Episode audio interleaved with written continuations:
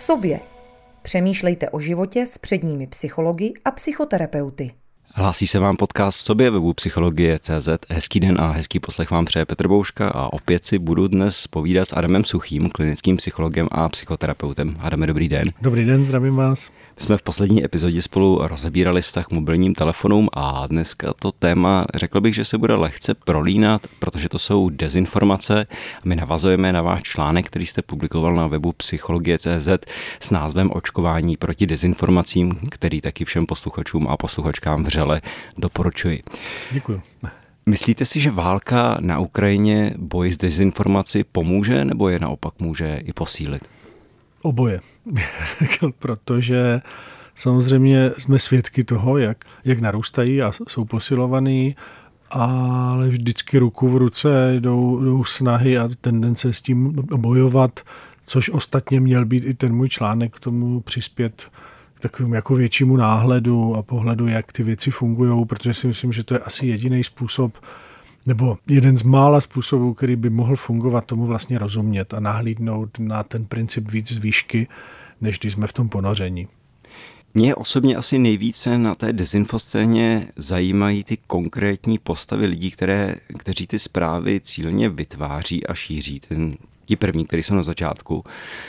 Jaké si myslíte, že mohou mít eh, motivace? A říkám si, že to asi vychází z nějakého vnitřního zranění a, a nesouladu, protože předpokládám, že lidé, kteří třeba prošli širokým terapeutickým procesem nebo jsou sami se sebou OK a se světem OK, tak by tohle pravděpodobně nedělali. Zřejmě nemůžou to dělat, ale nevědomně, ale když to teda vezmeme trošku, trošku jako ze široka, tak je jasný a zřejmý, že část těch dezinformací skutečně vzniká záměrně a má nějaký cíl. Ten cíl je nejčastěji spojený s politikou, to jako je jasný, protože tohle je samozřejmě způsob, jak hýbat veřejným míněním a je to prostě nástroj, který je jako z hlediska tohohle vlastně skvělej. Je dostupný, tak jak jsme se bavili o mobilech, máme ho všichni a je efektivní.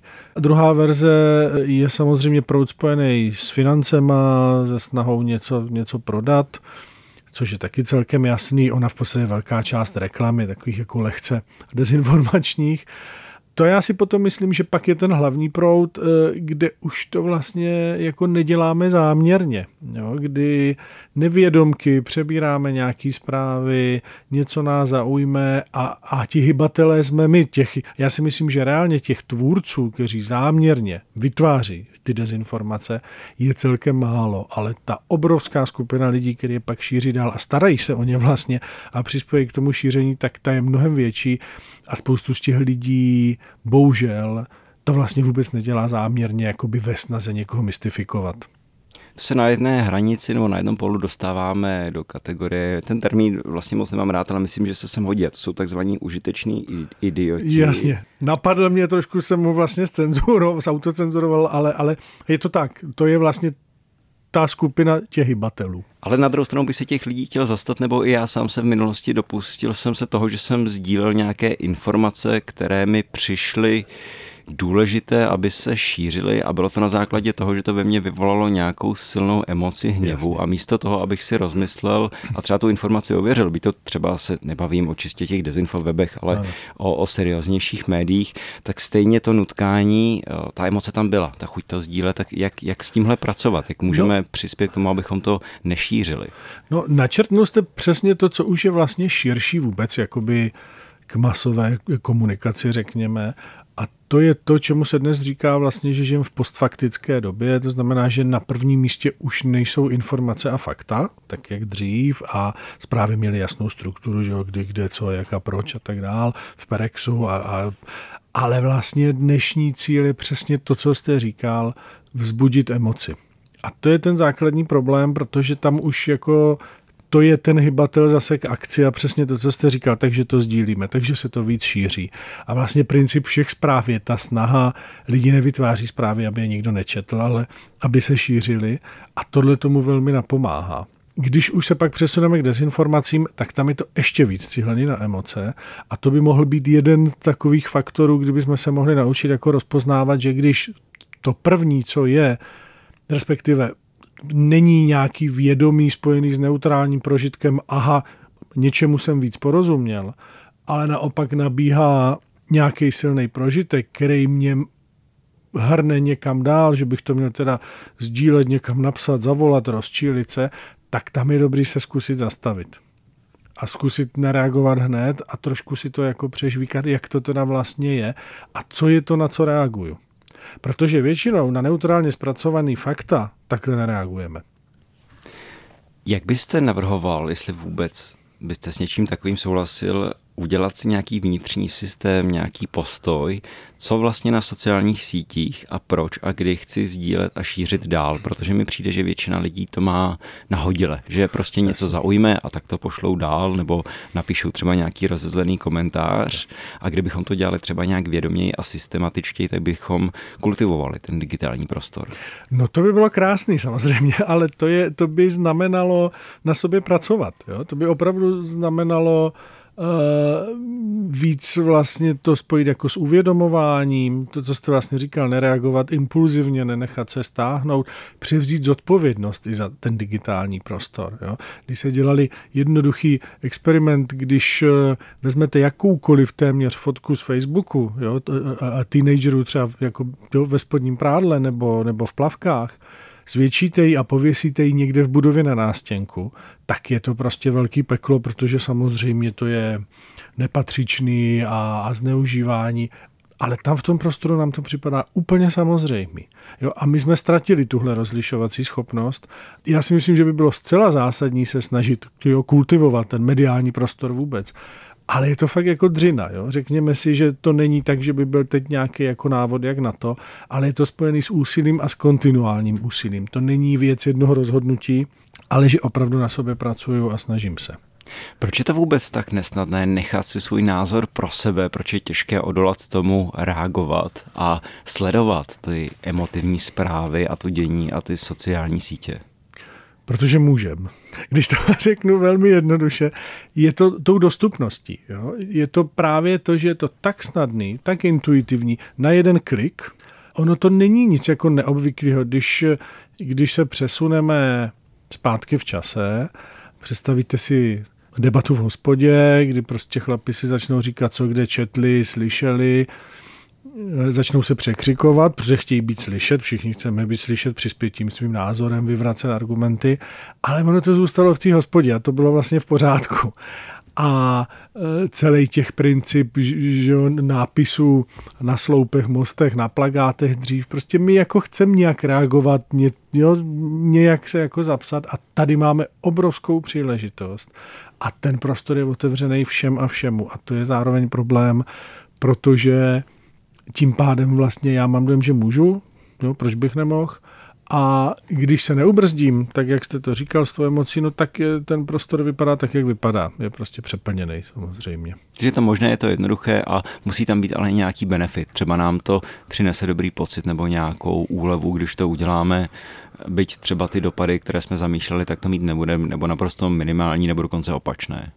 No ono právě se to cyklí. Já si myslím, že to jako nepřináší až tolik úlevy. Já se sice jako vyjádřím, takže na chvilku to tak jako to napětí se sníží, úzkost nebo vztek, eh, i všechny ty procesy v těle se tak jakoby sklidní, jenomže pak přijde reakce, která je znovu nastartuje jo, a jsme v začarovaném kruhu a eh, jsme samozřejmě v kontaktu jako s lidmi tím, jak je to otevřený tak najednou se tam nabízí nějaký názory, s kterými bychom se třeba dřív ani nesetkali jo, v těch svých sociálních skupinách a to je znovu nás to znovu vrací a jak je možné, že to někdo může vidět tímhle způsobem a prostě to nekonečně jede.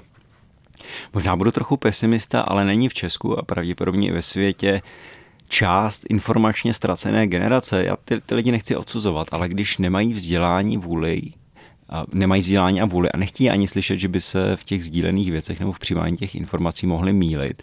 Nebylo by lepší zaměřit se na mladší lidi a posílit jejich schopnost pracovat s informacemi a, a s těmi emocemi, protože přeučovat se to v pokročilejším věku předpokládám, že bude složitější. Přesně tak a já si myslím, že, že ne, že by to jako bylo lepší, že už vlastně jsme jsme v tom bodě, kdyby to mělo být jako nezbytný. Jo? A teď asi budu trošku kritický ke vzdělávacímu systému, protože tam vidím jako veliký mezery v tom, že on jako dýchavičně nereaguje na tu rychlost, s kterou, která se děje a tak, jak se třeba mluví o finanční eh, gramotnosti, protože spoustu z těch prací, kde ty školy říkají, že vás na ně připravují, tak ale oni tam ti lidi chodí taky proto, aby si jako vydělali něco a v těch financích se vyznali. A tohle je třeba samozřejmě velká mezera. A zmínil jsem to z toho důvodu, že stejně tak je termín mediální eh, gramotnost, která by měla být úplný základ. Právě tím, že už eh, to nejsou eh, dva plátky jako ve stánku a, a tři programy v televizi, ale, ale je to prostě obrovský internetový svět. Přesycený vlastně se mluví o infodemii, analogicky s pandemí, že jsme prostě přesycení informacema a je úplně nezbytný umět se v nich aspoň trochu vyznat a samozřejmě jako z logiky věcí čím dřív, tím je to snadnější. Já jsem viděl někde křivku, nejsem samozřejmě schopen říct, jestli jako odpovídá jako realitě, ale křivku zdvojování dat. Ta křivka ukazovala, že v roce 1900 trvalo celý jedno století, než se zdvojila, než se zdvojnásobilo množství dat a informací. A my jsme teď ve věku, kdy podle té křivky je to jednou za 24 až 12 hodin. Samozřejmě, že tam musí být mraky redundantních dat, ale prostě se valí, jako valí ze všech stran a to už nepřečtete, v tom už se nevyznáte. Já to s oblibou v textech taky, taky sděluji, když byl dělaný výzkum, že v jednom vydání New York Times je víc informací, než člověk v 17. století dostal za celý život.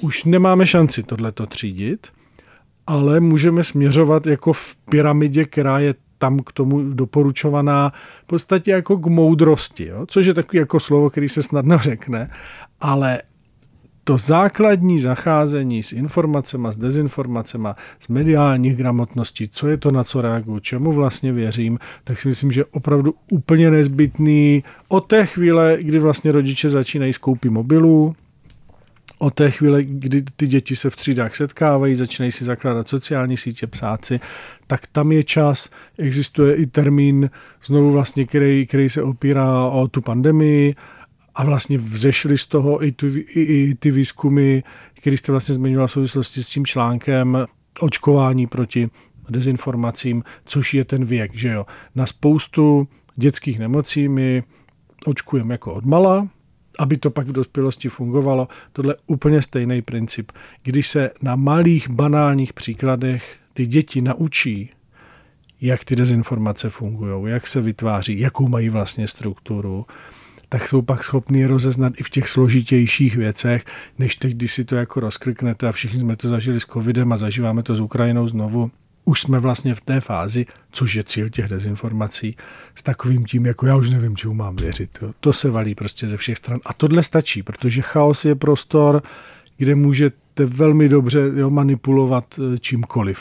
To je vlastně prostor, který, který se hodí pro spoustu strán a pro spoustu lobby a tlaků, takže to není až tak vás úplně přesvědčit na svou stranu. Stačí tenhle šum a bílá mlha a může se dít spoustu jako nedobrých věcí, si myslím. Já si myslím, že je obtížné v těch informacích se vyznat, ale jednak si i protřídit ty zdroje, protože média dřív, když nebylo tak jednoduché publikovat, tak fungovaly jako jakýsi filtr nebo kurátoři toho obsahu, což má tu výhodu, že dostáváte tedy omezené množství informací, ideálně, které mají hlavu a patu, jsou ověřené a zasazené do nějakého kontextu. Na druhou stranu, když se spolehneme jenom na pár takových zdrojů, tak skutečně můžeme svůj pohled na svět potom zúžovat reagovat jenom na to, co k nám přijde z těch několika brán. No ale zase jsme u toho, jako uteče nám fakt něco? Jako, jo, teď je to takový zase jako filozofický přesah, jo, ale opravdu je pro mě důležitý jako vědět, že je záplava ve Venezuele? Já, já nevím. Je to jako zajímavý, nevím, co s tím, je mi těch lidí Asi líto, pro někoho více, pro někoho méně. Že? Ale, ale pro moje každodenní fungování, když se teda znovu jako opřu o gestalt, teď a tady, je to něco velmi vzdáleného, s čím já nic nenadělám. Určitě, samozřejmě to bylo dřív, já, já jsem před psychologií studoval žurnalistiku, práce ze zdrojí byl samostatný předmět a je to samozřejmě velmi zásadní, protože spoustu lidí se dnes vlastně nepodívá, kdo to napsal, odkud to napsal, dokonce ani kdy to napsal, takže jsou schopni, když tam dáte pět let starou zprávu, tak se nad ní rozčilit úplně stejně. Je samozřejmě velký rozdíl, když máte někde v závorce red jako redakce, nebo nějaký divný jméno, nebo tam není napsaný vůbec nikdo. Přezdívka třeba. Přezdívka, nebo si nevšinou, že je tam ins, jako inzerce. Základní vůbec je jako zorientovat, že stačí klik na myš, abyste viděli, jestli ta fotka byla někde jo, použitá nebo nebyla. U, už tohle vám rozklíčuje spoustu věcí, protože vy zjistíte, že ta stejná fotka najednou kolovala eh, před pěti lety u zpráv o Africe, pak o Německu, pak já nevím kde. Tahle ta základní orientace v tom prostoru je podle mě jako nezbytná, protože jsme jeho součástí, furt to řešíme, furt na to reagujeme, valí se to ze všech stran, je toho moc, stresuje nás to, zahlcuje nás to a je úplně jako jedna ze součástí psychického zdraví vlastně se z tohohle nějak trošku vybabrat a nenechat se tím zasypat. A jak si určit tedy, kterým třeba tématům a jak moc tomu fact-checkingu, ověřování se chceme věnovat? Protože ono to bere docela dost cíly a energie. No ale to je právě jako ono, že ono vlastně všecko bere docela dost síly a energie. Když jako k tomu chci být nějakým způsobem upřímný a poctivý, a sám k sobě, tak se to jako úplně vošulit nedá. Jo? A, a takže je to fakt o tom nastavení, jak moc, jak moc vás to zajímá. Mě už dnes třeba mnohem víc zajímají tyhle ty faktory jako nad tím, než ty zprávy samotné, protože mě vlastně hrozně zajímá, jak to opravdu funguje a že už dopouštíme vlastně to, že nás to jako rozděluje vztahově, jo? že prostě za covidu zanikly vztahy a přátelství, stejně tak se to děje teď jako s Ukrajinou. Jo? A to už, je, to už je vlastně varovný signál, protože moje zkušenost díky té psychoterapii je, že to, co jako mám i vlastní zkušenost, kterou jsem zažil, že jsme schopni se ve virtuálním prostoru maily vzkazit, nevím co, vlastně velmi zhádat a prožívat to, to, co jste říkal, ale v osobním kontaktu, právě když stáhnu ten fokus jenom na sebe, tak je to úplně jiný. A bohužel ten prostor, jak je široký, tak je veliký rozdíl, jestli se začnete s někým hádat, jak je to třeba s rouškama, a proč jo, proč ne, a co kdo říkal, a jak se šíří a nešíří a blbost a, dusíme se a já nevím co. A je veliký rozdíl, když se sejdete s člověkem, který si ji nasadí a řekne, já si ji nasadím, protože mám strach. A vy s ním sedíte a řeknete mu, a můžu já ji nemít, protože ten strach nemám a oba takhle tam můžeme být. A já vím, že je to jakoby v ideálním světě, ale v tom, v tom virtuálním světě, v tom mediálním, takhle blízko nikdy nedojdem a to je ten problém. Vraťme se možná na individuální psychologickou úroveň těch lidí, kteří vytváří a šíří eh, dezinformace. Jak těžké by podle vás pro někoho bylo připustit si, že to dělá, že vlastně šíří a věří bludům? Je vůbec možné nějak rychle nebo úspěšně eh, s pokračujícím věkem přehodnotit celý koncept výkladu a chápání světa a fakt si připustit, že já jsem opravdu šířil úplný kraviny? No ty teorie, které pracují s tím pandemickým příměrem, tak eh, vlastně říkají, že bohužel je část lidí v populaci, která už je natolik vlastně nakažená tím, že vyléčit nejde.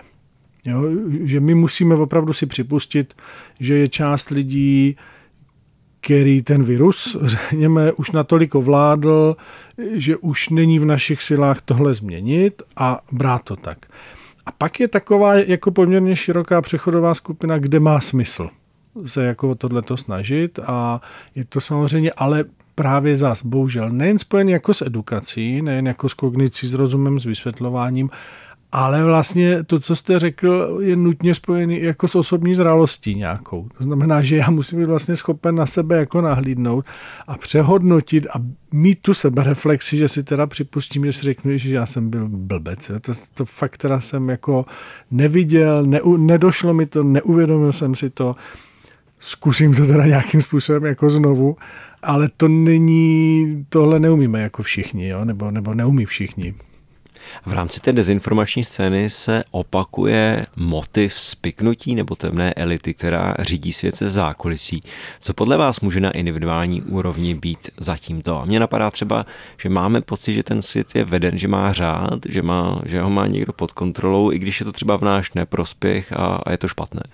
Si myslím, že těch faktorů, faktorů tam, tam je víc. Jo. To první je samozřejmě nějaká nedůvěra třeba jako v mainstreamové média nebo v to, co se jako prezentuje jako oficiálně, protože my jsme byli že vždycky podezřívaví, navíc historicky jako z generací našich tátů a, a dědečků se jako vždycky říkalo, jako, že ty noviny lžou, že jo, že to prostě bylo. A oni skutečně lhali. A, a oni skutečně lhali, takže my tuhle historickou zkušenost máme. Pak samozřejmě víme, že jako vlády se snaží prosadit nějaký svoje směry, svoje lobby, takže máme tendenci tomu nedůvěřovat. Ta druhá věc je, že aby jsme nahlídli na komplexnost té problematiky, jako to, co je třeba spojené s migrací, to, co je spojený s covidem, tak bychom museli hodně studovat a fakt se v tom jako hrabat a snažit se v tom vyznat. A to je strašně obtížný, složitý. Když to takhle máte nějaký obraz, který je vlastně srozumitelný, svým způsobem je i jako sklidňující. Vlastně jako představa, že je všechno v chaosu, tak on to asi někdo řídí a ten člověk je jako hajzel s prominutím, tak se vůči němu můžu jako vymezit a tím to mám jasný. To jsem odstranil nějaký vnitřní jako svoje napětí.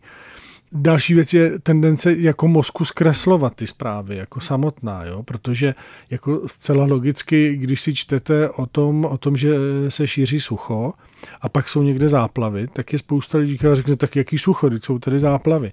A už si nenačtou to, že ta vyschlá půda neabsorbuje vodu, že je vyschlá, protože je opravdu sucho, že ta voda zůstává na povrchu a tím pádem přispívá k těm záplavám. To už je nějaký složitější, komplexnější nahlížení těch problematik. Jo? Takže to je, to je další faktor.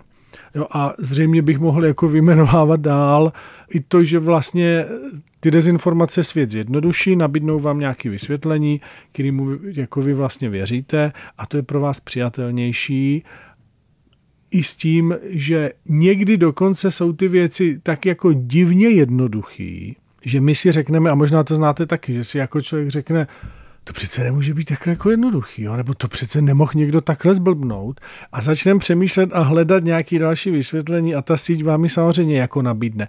Ale někdy opravdu takhle jako eh, jako chce se mi říct jako stupid simple, některé věci jsou takhle jednoduché nebo jsou takhle jako zbabrany a nemusíme za nimi hledat velké složitosti, ale s tím ten mozek se jako úplně nespokojí.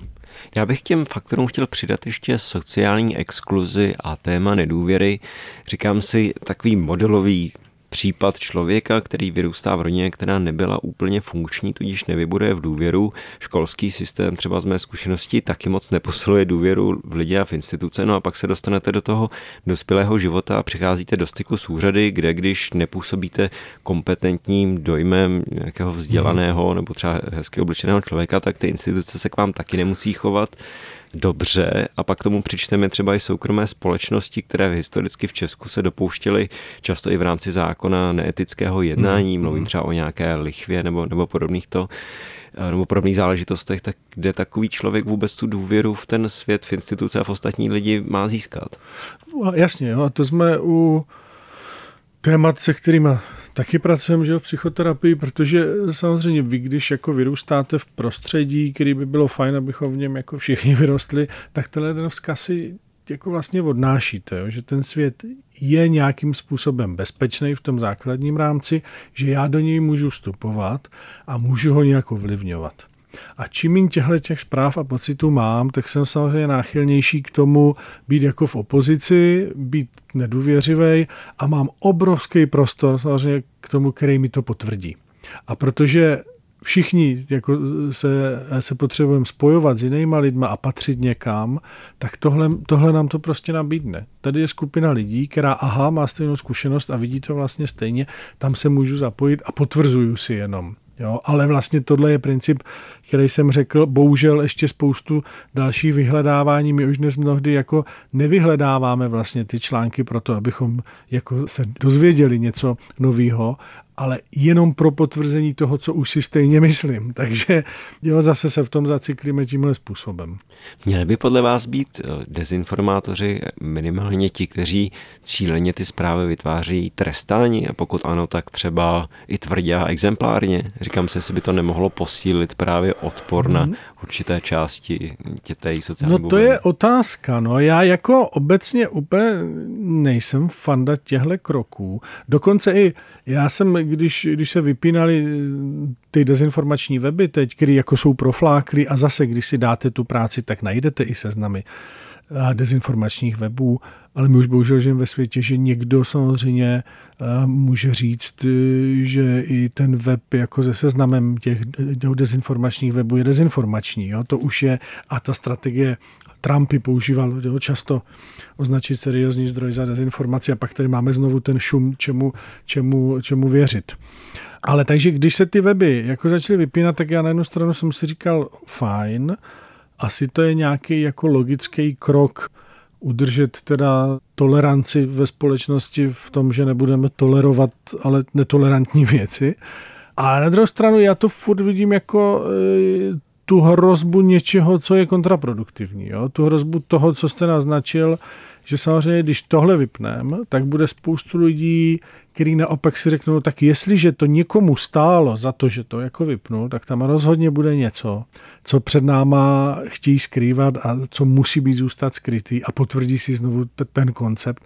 A samozřejmě není problém jako v internetovém prostředí si najít ty zdroj, oni budou zahraniční, oni hned vzniknou nějaký nový. Jsou třeba fenomén těch řetězových e-mailů, že jo? Jasně, jo, takže to je trošku jako boj s větrnými mlýny to, proč já se toho bojím, tak je právě tenhle ten jako eh, kontraproduktivní efekt. Jo, že prostě si potvrdíme, že teda když nám to vypínají, tak tam jsou vlastně věci, které nechtějí ty vlády, abychom my věděli a začnu to hledat jinde a stejně se v tom utvrdím. Takže si nejsem jistý, uh, úplně jako exemplárníma trestama asi mi to nerezonuje vnitřně. Propojím teď téma, o kterém jsme se bavili minule, a to byl vztah k používání mobilních telefonů a digitálních technologií obecně. Myslíte si, že bychom si měli třeba cíleně naordinovat nějaký půst? A já jsem se setkal se zajímavým přístupem, lidé v mém okolí to mají, že si na každý měsíc zvolí půst od něčeho. Jednou je to kofein, po druhé lepek a po třetí je to, jsou to třeba sociální sítě. Stopro. Já jsem jako pro a samozřejmě, když jsme toho jako schopni s jídlem a s dalšíma věcma, tak bychom toho měli být schopni, schopni s digitálníma technologiemi. A já si myslím, že je to jako velmi ozdravné, nezbytné, přínosné. Už se to i vlastně dneska trošku prodává zase jako kurzy něčeho, že jdete do přírody a tam se teda jak jako odpojíte a tak. Ale rozhodně ano a furt jsem přesvědčený o, o tom, že jsme toho jako schopni, jo? Že, jako, že to přežijem.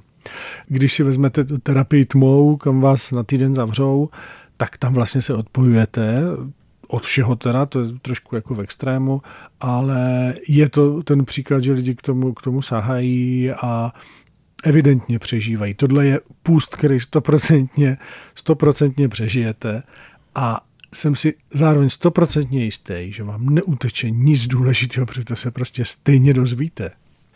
A na tomto místě končí další vydání podcastu v sobě webu Psychologie.cz. Po druhé jsme se setkali s Adamem Suchým, klinickým psychologem a psychoterapeutem.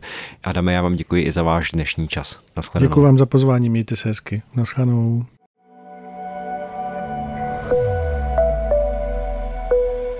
Více audia, článků a videí o tomto tématu najdete na webu Psychologie.cz, největším českém portálu o sebepoznání.